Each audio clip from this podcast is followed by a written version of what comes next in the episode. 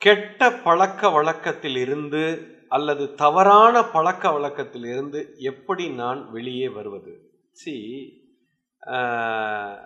இந்த பழக்க வழக்கம் ஹேபிட் அப்படின்னா என்ன?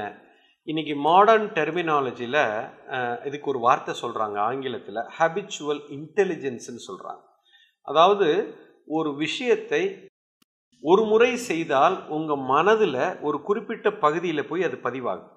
அதுக்கு பேர் கான்ஷியஸ் மைண்டுன்னு சொல்கிறோம் அதே விஷயத்த நீங்கள் மறுபடியும் மறுபடியும் மறுபடியும் செஞ்சுக்கிட்டே போனீங்க அதை ரிப்பீட்டடாக பண்ணிக்கிட்டே போனீங்கன்னா அது மேல் மனதிலிருந்து தாண்டி உள் மனம் உள்ளுக்குள்ளே போய் உட்காந்துடும் அதுக்கு ஆங்கிலத்தில் சப்கான்ஷியஸ் மைண்டுன்னு சொல்கிறான் எப்போ ஒரு விஷயம் சப்கான்ஷியஸ் மைண்டில் உங்களுடைய ஆள் மனதுக்குள்ளே போயிடுச்சோ இது ஹேபிட்டாக மாறிடும்.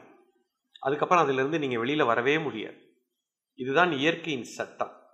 எந்தெந்த விஷயங்கள் எல்லாம் உங்களுடைய ஆள் மனதுக்குள்ள பதிவாகி இருக்கிறதோ அதுதான் உங்களை ஆட்சி செய்யும். அதிலிருந்து நீங்கள் தப்பிக்கவே முடியாது.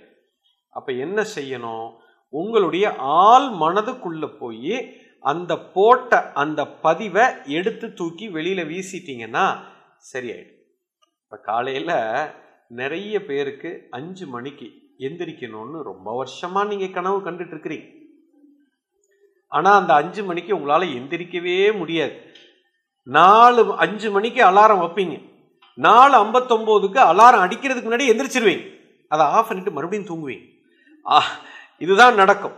அதை அஞ்சு மணிக்கு எந்திரிக்கும் போது நீ எந்திரிச்சு இப்போ என்னடா பண்ண போற? நீ எந்திரிக்கலைன்னு எவன் வருத்தப்பட்டான் இப்போ? பேசாமல் இழுத்து போத்திட்டு தூங்குடான்னு உள்ள ஆள் மனதிலிருந்து சொல்லும். இப்போ மேல் மனம் எந்திரிக்க சொல்லுது ஆள் மனதிலிருந்து உணர்வு பூர்வமாக அவங்கள பிடிச்சி இழுக்கும். புவியீர்ப்பு சக்தியே பெட்டில் தான் பிடிச்சி இழுக்கும் கீழே. நீங்கள் படுத்து தூங்கிடுவீங்க தூங்கி முடிச்சு மறுபடியும் எட்டு மணிக்கு எந்திரிச்சிட்டு ஐயோ இன்னைக்கும் நான் எந்திரிக்காமல் போயிட்டேனே அப்படின்னு மேல் மனம் சொல்லும். இப்போது இந்த மேல் மனம் கான்ஷியஸ் மைண்டு ஆள் மனம் சப்கான்ஷியஸ் மைண்டு இது எப்போவுமே இந்த ரெண்டு மனதுக்கும் ஏற்படக்கூடிய போராட்டம் தான் இது. இந்த போராட்டத்தில் எது ஜெயிக்கும் அப்படின்னா எப்போவுமே ஆள் மனம் தாங்க ஜெயிக்கும். இந்த ஆள் மனதில் நான் போட்ட உணர்வு பூர்வமான பதிவுகள்னால தான் நான் இதில் பூரா சிக்கியிருக்கிறேன். இந்த ஆள் மனதுக்குள்ளே எப்படி உள்ளே போய் அதை எடுக்கிற அந்த டெக்னிக்கை நீங்கள் கற்றுக்கணும் அதைத்தான் நம்ம கற்றுக் கொடுக்குறோம்.